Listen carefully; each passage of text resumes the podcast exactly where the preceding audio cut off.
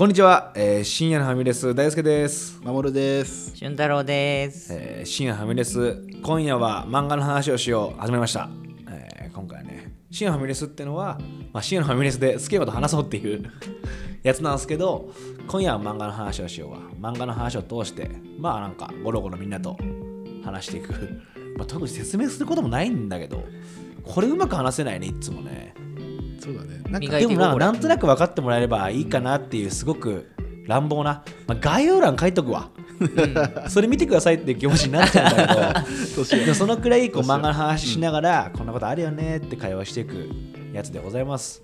で前回は前回から引き続きか H2 について話していってるんですけど、ちょっと魅力3つあるっつって、一1つ目で相当話しちゃったね。いや、相当話したね。そもそも一つ目の魅力なんだか忘れちゃってるじゃない？忘れちゃってる？一つ目の魅力なんだったっけ？一つ目の魅力。はもう本当にスポコン漫画じゃなく人間の成長を描くドラマだよと。もああ、そうだそうだそうだそうだ。そうだった。うこれで終わってもよかったかもしれない。もしかすると。このこれは3人で5週ぐらいして話したもんね。えでもこのぐらいこすっちゃうんだよね。うん。どうしても。語り尽くせないね。語り尽くせない。やっぱ熱血スポコン漫画じゃないって話をしたくなっちゃうじゃん。ああ、そうだね。H2 に関してはどうしても野球ってなると野球苦手って思っちゃうからさ、みんな。でも野球漫画じゃないんすよっていう、野球漫画だけどっていうのを何回もいろんな形で話したね。そうだね。結構言いたいのはそこだからね。うん。で魅力2つ目入っちゃおうかな。そうだね。ね。これ今日は二つ目三つ目。うんを紹介するんで。もう一気に紹介しちゃいますよ。じゃあ OK 二つ目お願いします。2つ目でございます。2つ目はですね。1つ目とちょっと違うんですよまた。うん。1つ目を拡張するって言った方がいいのかな。おこれは言い方として。かっこいいな。拡張する。拡。張するね。すいませんちょっと。お恥ずかしい。こう分かりやすいっていうのが全てじゃないよと。うんうん。この漫画僕たちに想像する余白を与えてくれる素敵な演出をしてくれると、要はあー。自分の解釈によってこの漫画自体をあの想像できるっていうかいや答えはあなたの中にあるんですよって言い続けてくれるような演出をしてくれる漫画でございます、なるほど。10十説明するわけじゃないんですね。そうなんですよ。マジそれが一番多分これもしかすると根幹になってくるポイントかもしれない。ああじゃあ二つ目のポイントは演出なんだ。うん、演出。演出ね。それは独特の演出だよね。足立光先生っていう先生が持ってるまあ持ってるというかその漫画ならではの表現ができる。なんか特徴として、まあ、アーチミツル漫画って今読んでる人は分かるんだけどあの風景の描写が多いんだよね。うん。ううんん、確かに。空とかさそうだね。電車とかが多い、うん。うん多かったりとか単純に、えーセリフ数がそんな多くない。説明的じゃない。うん。なんかこれってこうですみたいなことがあんまないっていうか、うん。あんまないね。うん。のはその多分反発でギャグが多いギャグがすごく多くて、うん。シリアスになりすぎない、ん。雰囲気になりすぎないようにギャグが多い。っていう、まあ、これが多分演出の根幹にあるんだよね、うん。セリフ少ないけど切れ味はあるみたいな。うんうんうん。でコマの中でも人物が登場する絵がそんなに多くない。余白もすごく多い、うん。うん。書き込まれすぎてない。みたいなところが、えーまあ一見した時の印象なんだけど、まあ、これどうやら俺ちょっと気づいちゃっておうこれこういうことなんじゃない？みたいな。気づいた。おお。これ今この漫画っていうのは大きい世界で流れてる時間の中のたった1個なんだよっていうのを常に表してるの。ほー。だから劇的に思えるほど劇的だったりこれのあなたがしてる会話とか恋愛とかっていうのは、大きい流れの中の1個なんですっていう。うん。だから電車とか雲とかさ、あー基本的に全部動くものしかないんだ背景が。うん静止してるものがあまり背景に来てないの。止まってるものってないんだよほとんど。電車が動いてたり車が動いてたり雲があって入道雲があったりとか、うん。基本的に全部、えー進行してるものの中で、がが背景になってる。うんうんうん。背景だったり切り取ってる風景だったりするの。だから今話してるこれはすごく大きい事件に思えるけどとても世界にとってはちっちゃいことなんだよっていう、とても個人的なことなんだよそうだから逆にドラマチックなの。うん。面白い。っていう演出方法。なるほどね。ああそういうことか。だから説明方にならないのも本人たちの話だから心情を全部言わなくていいんだよっていう。だって本当に起こってるワンシーンだから例えば僕たちは会話してる中で今俺は会話してる中で守が何考えてるか分かんないし俊太郎何考えてるか分かんないじゃんっていうのを表してるんだよね。だからあんまりその心理描写はないんだよ、はいはいそっか今俺はこう考えているっていう独白みたいなのとかがなくてちゃんと会話でしかないくうん。て察するには表情とか振る舞いででしか。リアルなんだ。そういう意味で、そうそうそう。これまた第一の魅力がつながるんだけど、なんかそれがないからこっちが想像できるんだよね、この表情ってこの涙ってこの笑顔って何なんだろうみたいなだからすごく巧みにその余白があることによってこっちが移入しやすくなってるし、はいはいはい。分かりやすくないことによって分かってしまう自分がいるみたいな。あ確かにめっちゃ悲しいことが起きてる時に晴れみたいな。そういうシーンがあるんですよね。ー あったっけ？これねネタバレになっちゃうからあんま触んないけど、うん。ある人物が亡くなっちゃうんだよね。あ物語途中で。あうん。それって本当に唐突で。うん。突然なくなるじゃん伏線は一応貼ってあるんだけど、うん。すっごい。でもそれもなんて言うんだろう。実際の生活においてさ死んでしまう時ってさ突然じゃん。うん。なんだろう。今死ぬよ死ぬよ死ぬよっていうさ、うん。死亡フラグ立てまくってさ死ぬ人ってあんまいないじゃん、ううんん。生活の中では。でもそのくらいさ突然死ぬじゃん。うん。うん。俺あのワンシーンとかやっぱすごいさっきの話が、えー提供されると思ってて、うん人は突然死ぬしその時世界は変わんない。うん。しかもこれまたね巧みな描写があってうん。いつもこう電車とかこうバーって行くうん。のが出てくるんだけどそれもちろんあるんだけど一個建設中の建設シーンが入ってくるの。うん。そのなんていうんだろう風景の中に。うん。珍しいなって思って。でその建設シーンは後のあと56話後かな思い出の土地が取り壊されてそこでマンション建つっていうマンションの建設シーンがその5話ぐらい前でそう死んでしまった瞬間にパッパッと入んの。うん。要はその世界に流れてるような象徴として。なるほどね。世界が流れてってその人物が死んでしまったら自分たちが持ってた思い出の場所っていうところもちゃんと消えてしまうし。うん。なんかそういうのをちゃんとこうなんつうんだろう。自分らの無意識にあるじゃん。ううんん。人はな死んでしまうし思い出の場所は消えてしまうみたいなのを、うん。ここう違和感なくこう滑り込ましていくの。今あの言われなかったらそんなこと全然こう意識してなかったけど、うん。きっと読んでる時によ感じ取ってるんだろうね、うん。だから、うまく言えないけどエモいみたいなうん。ことになってるけど伝わってはいるんだろうね、うん。そういう描写があることで、このコマ無駄じゃないじゃなくてこれがあるからこの気もなんか哀愁というかうん。切なさっていうのを無意識に感じてんだ。隠し味みたいなね。これ正しいかわかんないけど、ん。あの俺の中であの H2 じゃなくてタッチのイメージは、結構達也すっごい主人公なのよ。うんうんうんで達也がほんとね負けた時、うんうん。西村かなんかに負ける、うん。なんかちょっとライバル校一番じゃなくて強い一番強いわけじゃないけど、うんうん。まあ、2番目ぐらいの強さのライバルに負け2年生かなんかで負けちゃう時、確か雨降ってんだよね。うーん。出るかも。雨ザーって降って負けて、でなんかこう下うつむいて顔が映ってなくてっていうシーンがあったような気がするんだけどそれはもう達也の心情がさ天気に現れる心象風景な感じがして、うんうんうんもしタッチはそういうシーンあったってことは結構、達也がもう主人公で世界とかもちゃんと表してるっていうのがあって H2 ももちろんそういうシーンあるかもしれないけどでもその、主人公でさえ一部っていう表現とかが H2 の方が多いのかもしれないね。そうだね。あそうだね。ーなるほどちょっとねみなみちゃんと達也のさ、はいタッチはさ、主人公がえぐいじゃん。なるほどね。確でも確かに確かに。H2 って4人もいるし、誰？っていう話じゃないから、うん。みんながその脇役でもある、一部であるっていうのがうんあるのかもって今聞いててうろ覚えな記憶で思ったあいや多分そうだと思う。確かにそうだわ。うん。この演出の中の一番最強の俺これがもう一番だなって思うのはさ多分みんな読んだ人間なら一番の名シーンやっていう32巻で出てくるうん。あのシーンよ、ラストど30れや三時間えー、34から挟んだよ。32巻は、うん。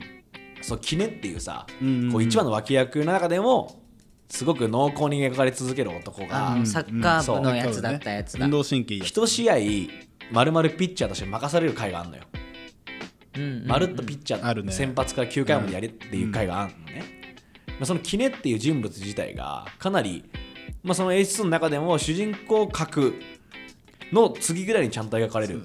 あのお調子者キャラだよね、うん。あの3枚目キャラ。ってなんかねそれもちゃんと変遷があって一番最初はさサッカー部でさそのなんつうんだろうヒロとかはるかちゃんに対して嫌なやつというか、ん。なんかこいつ気に食わねえなっていうやつとして始まるん。男で、確かに。でもと、まあ、小学校のリトルリーグの時代に立花秀夫っていうさあのライバルのやつと同じチームになってて立花秀夫が入ってくるまではそのキネがエースで4番。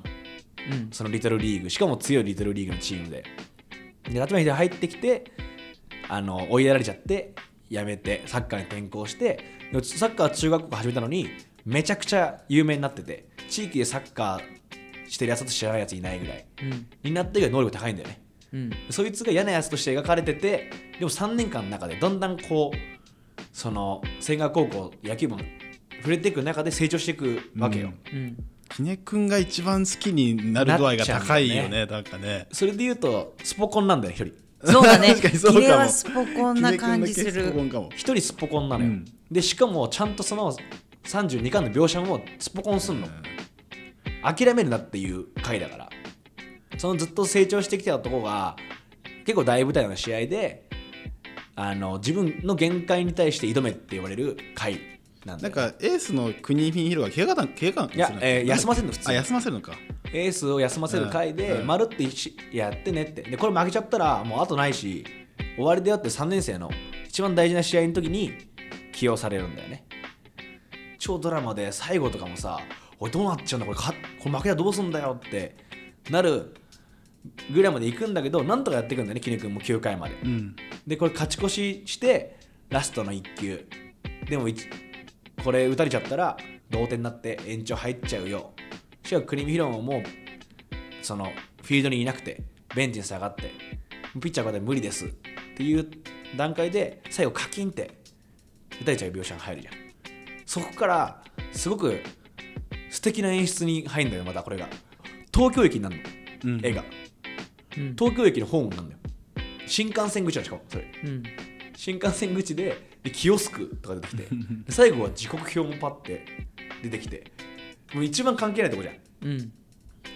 で本当に最たるもので一番最後は喫茶店の今道から取った路面店に出る喫茶店の窓描写になってグーってズームしていったらそのテレビにキネが映っててあの泣いて喜んでてうん。打ち取ったんだってなるわけじゃん、うんうんうわーってその時うわーって思ったんだけど、うん。さっきの演出方法で言うとうん。全国っていう規模になってて その甲子園だから、うん。うんいいろんな思いが入り混じってて多分帰ってるやつもいるはずなんだよね、うん。東京駅っていうのは。その時に負けて。でも全く関係ない旅行者もいて。うん。で一番その野球とか熱戦から関係ない喫茶店っていうところのしかももっとお茶も飲んでないやつら。その要はテレビ中継で声も聞こえない。とこの視点から勝ったとこをパって見せる時にこんな大劇的な本人のドラマがうん本当にミクロの世界なんだよ。だからだからめちゃくちゃ嬉しいんだよねっていうなんかあの演出史上最強なんじゃないかな、ねうん。要はその広がり方が。大きさがね。これまでミクロの世界マクロの世界って言ってもその街で終わってたしなんつうんだろう。その本人の感情とかにに比例するようになってたのが最大級の大きさになったと思うんだよ。ね、うんうん。その記念の時に。なんかそれが多分みんなそこが最高だっていうのはうん一番分かりやすくなったからと思うんだよね。なるほどね。そのスケールが。声大きいみたいなそういうことか。いやみんなあそこさ好きじゃん多分。そう。でも多分さなんでそれがエモく感じるのかが好きなのかってなかなか言語化できないからさ。そうそう。そん俺これ言語化できた時にすげえ興奮して、こういうことかと思ったの。すごい。とても大きくなったからなんつうんだろうとても美味しく感じるっていうか。はいはい確かに。きねくんはあのヒロとか秀夫がいなかったら主人公じゃない。うん。だから本来の漫画でいうとこのカタルシスみたいなのを感じさせてくれる存在だから、すごくいいスパイスだよね。すごい。しかもまたこれ俺もう一個良さと思うん。思ってキネ君ってできる子なんだよね。そう。できるやつなんだよ、うんうんうん。できる子なんでもこれって多分みんなが抱えてることである程度できるんだけどそれ以上にいけないっていう、うん。うんうん。要はジレンマっていうか、うん。みんなが言うと天才とかさスーパースターになれないよねってジレンマを抱え続けてるやつでこれってもうみんななんじゃねえかっていう。だそう。読者感がその言ってた通りさ、ん。才能があるやつがいてっつってヒロとかヒデオはもう天才で置かれちゃってるから、まあもちろんリアリティがあって、共感できるところはあるけどまあとはいえって思っちゃうところがあるけど、でキネ君も普通に天才なんだよね。ね。超器用貧乏で、うん。器用貧乏って言い方するとあれだけどでも何でもできちゃう。しかも能力高いしね。ただイケメンだし。そんだけすごいキネ君もやっぱ上には上がいるっていうので、で場所を変え続けてきたんだよね、うん。で逃げてきてしまったっていうのがあってその部分はほぼ全ての人が共感できる。うん。いやーそうそうそうそう。点でそのキネ君がやりきったっていうのがそうね。もそうかも。いやなんかだそれだし多分なんか俺そこを思い出して思ったのはその一番いい演出やん。うん。一番あのいい演出を国見弘でも立花秀夫でもなく、うん。キネ君に与えてくれたっていうその足立みつのキネ君への愛をなんか感じるから好きなのかもしれない。いや確かに、ね、そこじゃないねキネは愛されてるよねずっと。そうそうそう。作者にも愛されてるし俺らも自然と愛してしまってるしなっちゃうよね好きに、もうそういう意味でいくとパート1で大好きが言ってたような、うん逆算してなくて最初何も決めてないってとんでもないことだね、よく漫画の作り方で、このシーンが描きたくて、うん。それにのためにうん。逆算してストーリーを構築するってあってまあそれもすごいことだなって思うんだけど、逆に全くなくて積み上げ式でやってって、ああこれだったらこういう風に表現しようって思うって作ってるって何それって感じがするね、作者の視点で考えると。でもさ俺らの生活でもあるんだろうなそういうの。って思うよね。あー。そういやそれがねそねその多分キネクみたいなシーンはどうやらあるっぽいの俺らもうーん。うわーやったーとかさあ多分それなんじゃないかっていう。しかもその時俺らもさ あのシーンになるために動いてないっていうかさうんうん人生は思い通りにいかないじゃん、うんうんなんかそその妙が全部詰まってるんじゃないかっていう、あーだから作り方さえもリアルと近いから、うん。だからこそのこの雰囲気っていう。う、ん。だってキネなんか絶対さ9回い投げると思ってないわけでじゃあ、うん。そうだよね。人がもう投げろっつったから投げてるわけでさ、ね一巻を書いてる足立光の思ってないわけなんで。思ってないでしょ。絶対思ってないよね。出すべ。とりあえずサッカーっぽいやつと思ってるじゃん。だって当てつけに出されたキャラだったかもしれないわけだよね。そうだよね。そう性格もサッカー部っぽいもんやっぱ。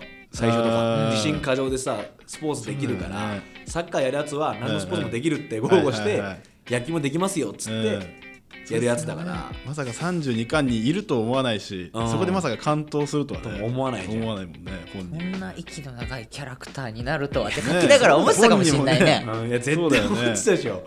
だって20巻ぐらいでこんな続くとはって描写がないから。こうやって関数見て。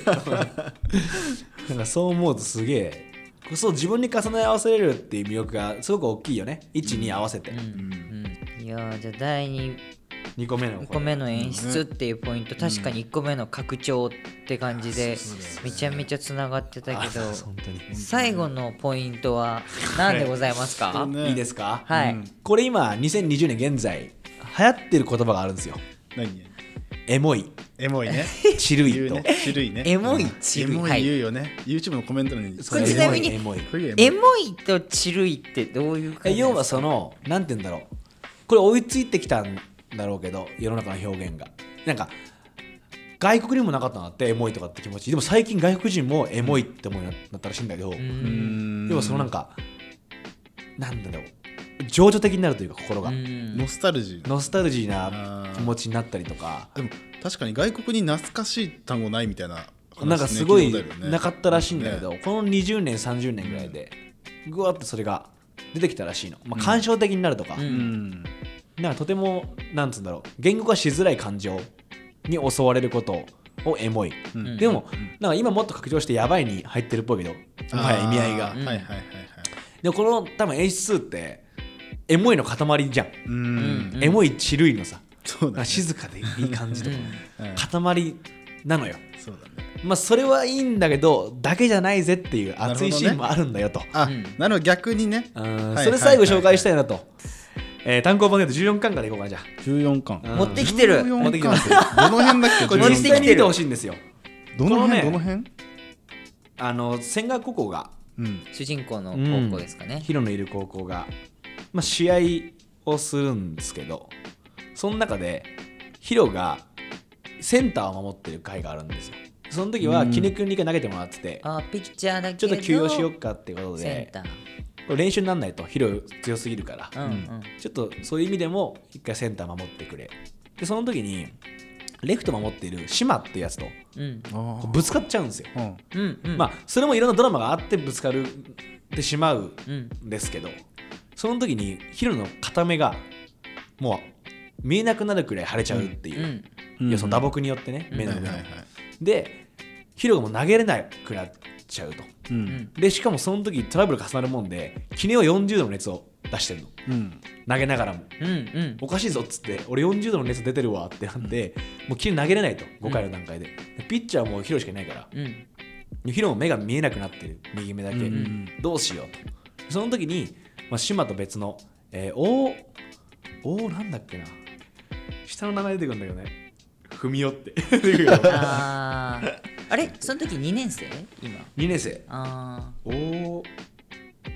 あれだよね。島君と文雄君はちょっと仲間なんだけどそうスパイみたいな。スパイなんじゃないあかって言われはいはいてはいはい。たいたいたいた。やつ。あのめちゃめちゃ強い。多分広田ね広田勝利そうそうそう、はいはいはいあの2年生の時の、あ多分一番強そうなやつでたそこのスパイなんじゃないかって言われてたけど、まあ紆余曲折を経てまたここもドラマがああって真の仲間になっていくけどだこのぶつかった時もちょっと疑われるんだっけ？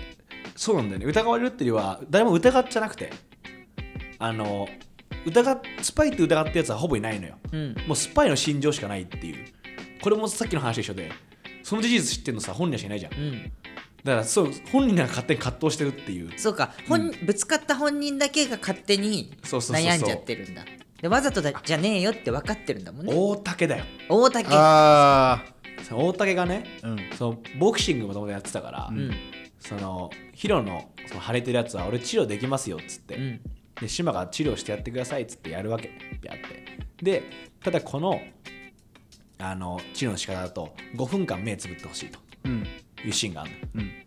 でその5分間目つぶりながらマウンド上がってピッチング練習するんだけど全部大暴投でうん。あのクリームヒロが全部大暴投してるぞと、うん。うんどこ投げてもさガシャンガシャンみたいな、うん。でも目つずっとつぶりながら投げてるわけ。うん。あー。はいはい。であと10秒って言ってでもうプレーボールしてくださいってなった段階で10秒、まあ、時間稼ぎしてパッて目開いて見えるようになって投げる瞬間に一言言うのヒロが「いやもう怪我しちゃって見えない」グーッつって大暴投もする。やっと目に光が宿って一言目一言目をこのヒロが投げる瞬間に普通の漫画だったらさ投げるシーンだけでいいかもしれないしストライクの描写かもしれないじゃん。うん。お復活だってなるところちょっとねいいんですよ。見てほしいし2人にもいい天気だっていう。あうわーこのあ足立みだね。3210パ。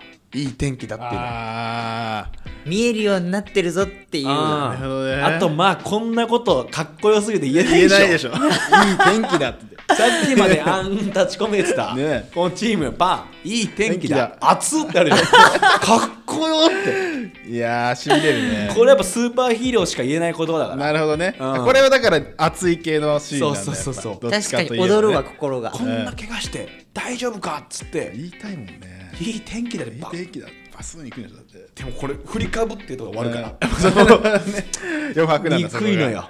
そこれとても熱いあのスポーツシーン。はいはい。確かに絶対この後ど真ん中に決まってるってうん。分かるもんね、こっちが描かれてないけど。ねもう打てませんよって、うん。すいません。クリミロの出番ですってなるくらい、いはいはいはい。い天気だで。これかっこいいよね。かっこいいかっこいい。すごいこれ1個目のシーン相当熱いけど 2, 2個目3個目いけますか？次のシーンなんですけど26巻かな ?26 巻。26巻でですねこう恋愛の中で熱いなっていうシーンが出てくるんですよ、うん。はいはいはい。やっぱそのクリミヒロっていう男はそのここはるかちゃんってこといい感じになっていくんうんうんですよ、うん。だんだん。同じチーム千川高校の中だから、うん。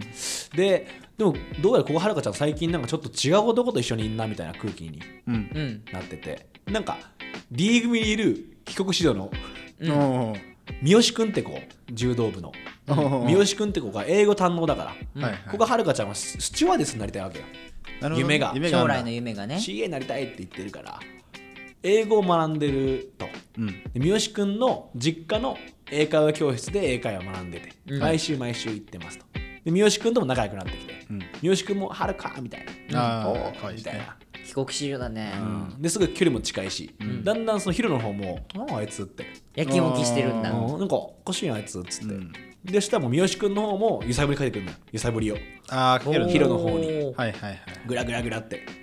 そういう一応三好くん曰くちっちゃいのを積み重ねて大きいのでガシャンっていう作戦らしいんだよ、作戦あんだやっぱ作戦をやってるわけ。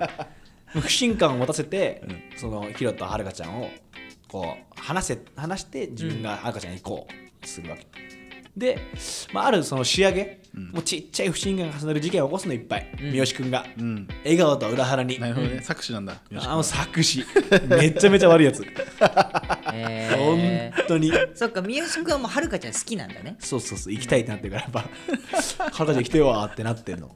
であのはるかちゃんに来週火曜日スクールよろしくねっつって、うん。英会話スクール呼ぶんだけど、その日三好くんの両親、もう旅行行ってんのよ。おあ。本当はスクール休みなの。三好おいやそこにねはるかちゃん呼び込むのよ。ああ三好すごい。悪いっしょ。悪い。ね。でそれを知らずに、うん。はるかちゃんはもう三好についていくの。あーちょっとちょっと天然のとこあるもんねはるかちゃんはねそうそうそうそう、うん。でそしたらそのことをまあヒロ知らないじゃん。ううん。んでもキネ君からさ聞くのよ、おなんかあいつなんか両親に言ってるって聞いたけどねみたいな、うんうんうんしかもこれまでも悪巧みも全部キネ君から聞くの。そのな三好やっぱ悪巧みしてたんだって。はいはいはい。ずっと俺を話そうとしてたんだっていうのをキネからネタバラされて、ん。かつ家に誰もいない事実を聞いて、これやばいぞと。なるわけ。よやばいね。実際にこう英会話教室入ったら、うん。もう悪いのよ。三好君も。三好うん。あのこのちょっとガチャってすぐうん。鍵かけて、うん。怖っ。あちょっと一緒に何時間かいてもらおうかなっていうわけ。おおあ変わ表変するんだ三好が。で僕は本当君は好きなんだと君は本当好きだと思ってると。うん。で君が国見弘君の好きなのも知ってると、うん。ただ男ってのは妄想の生き物だと。密室に男女2人、うん。3時間4時間いるだけでうん。何かあったものは普通だろって。だからここに3時間4時間いてくれと。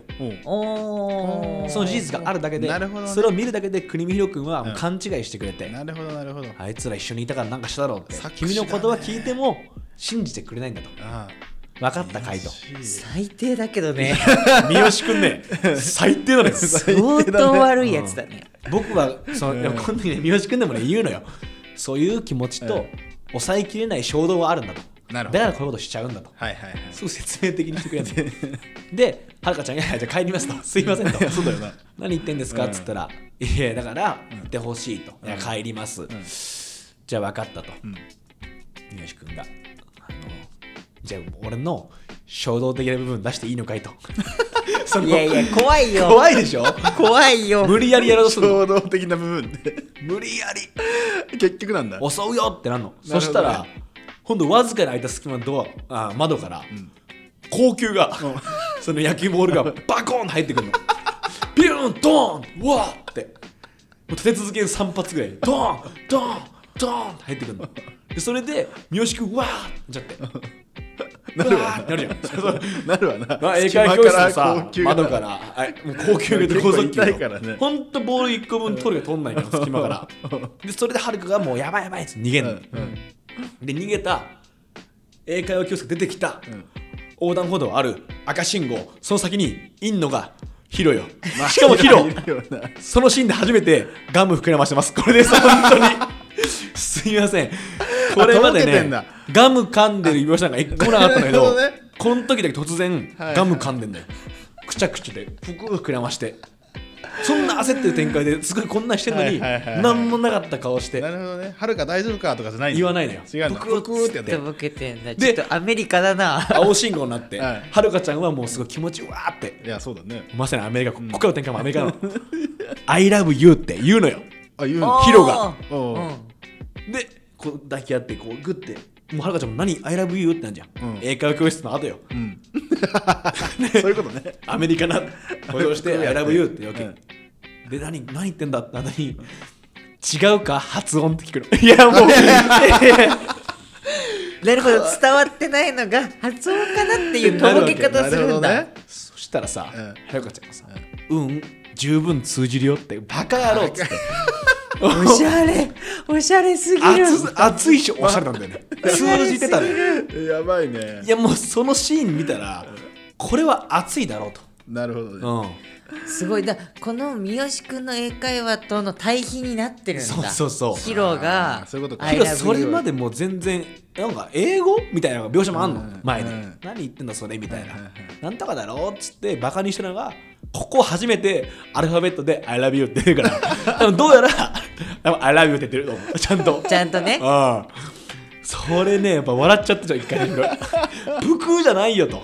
ただめっちゃかっこいいんだよね。その時のヒロがなるほどね。あーまあじゃあそういう事件があって気持ち固まって固まって高級3発投げ投てげて服やブクーやって「I love you」三好くんは完全にこの使われましたね演出に。いやーそうよ。だって転校して転転校していくんだよそれ。三好君ちなみに。わざわざね。だって 足立みつも考えたんだね。ねちょっと嫌なやつ連れてくるかっつってね。しかも三好君のよしもさ善人の善だからねやっぱその。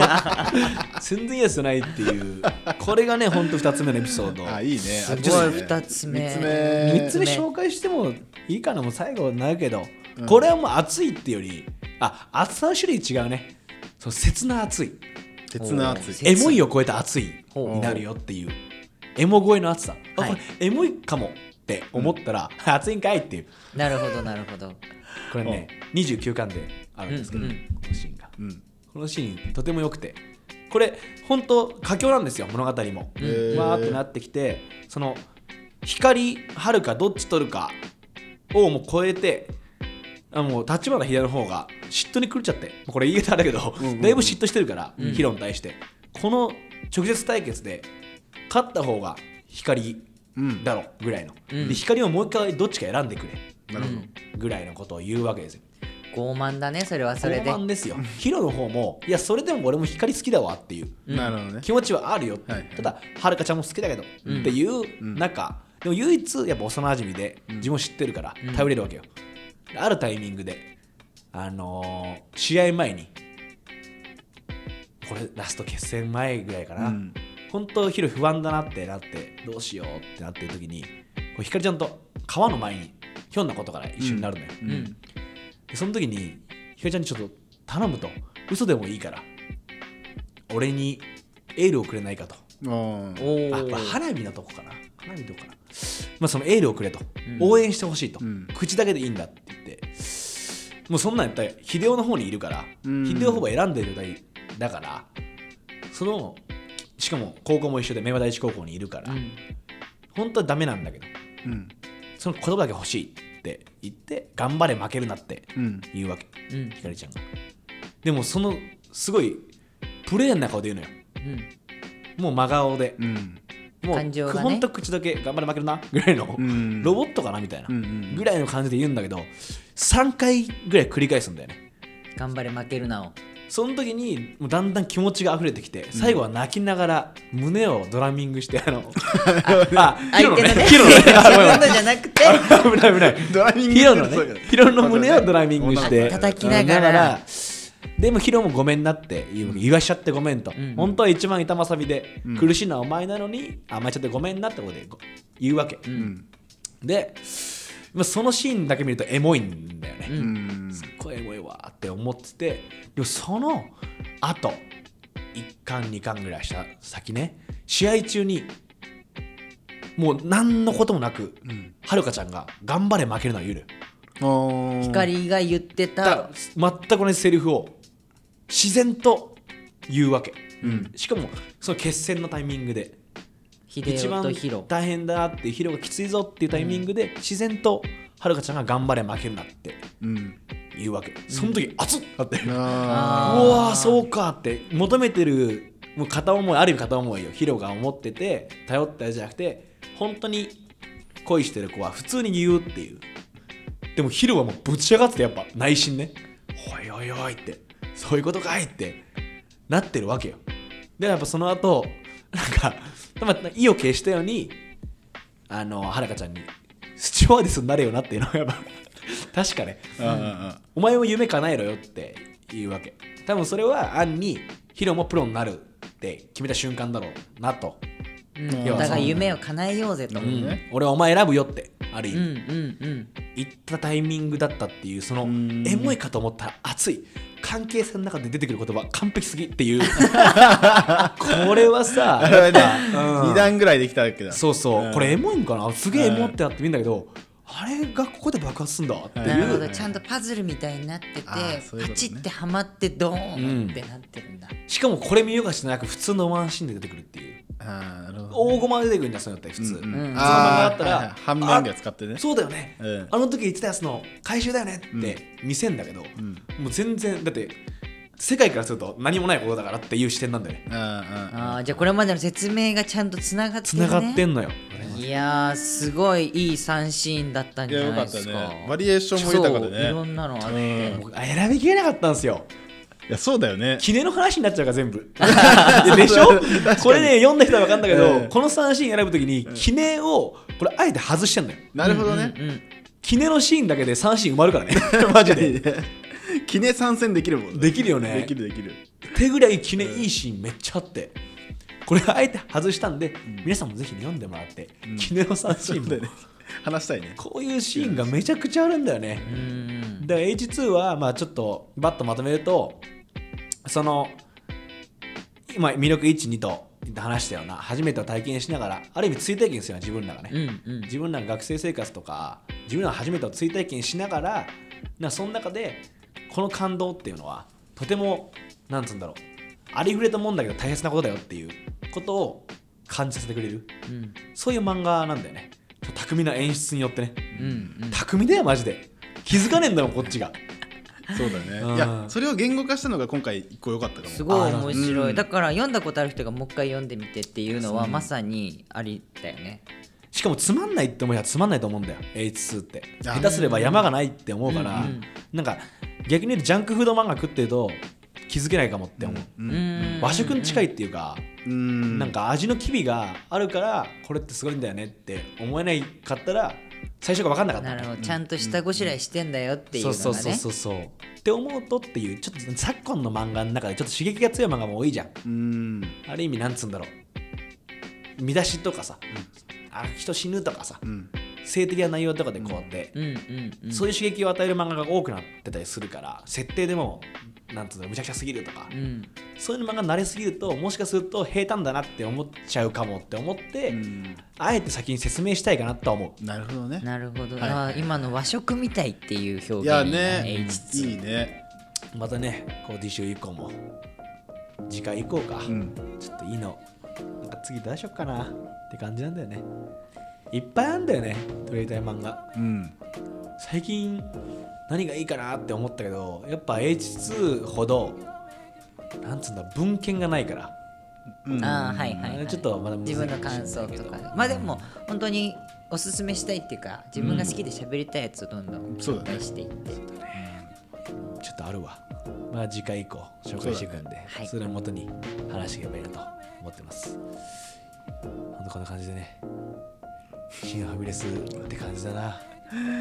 疲れたもんね。一回パフェ食いたいもん普通に。パフェ。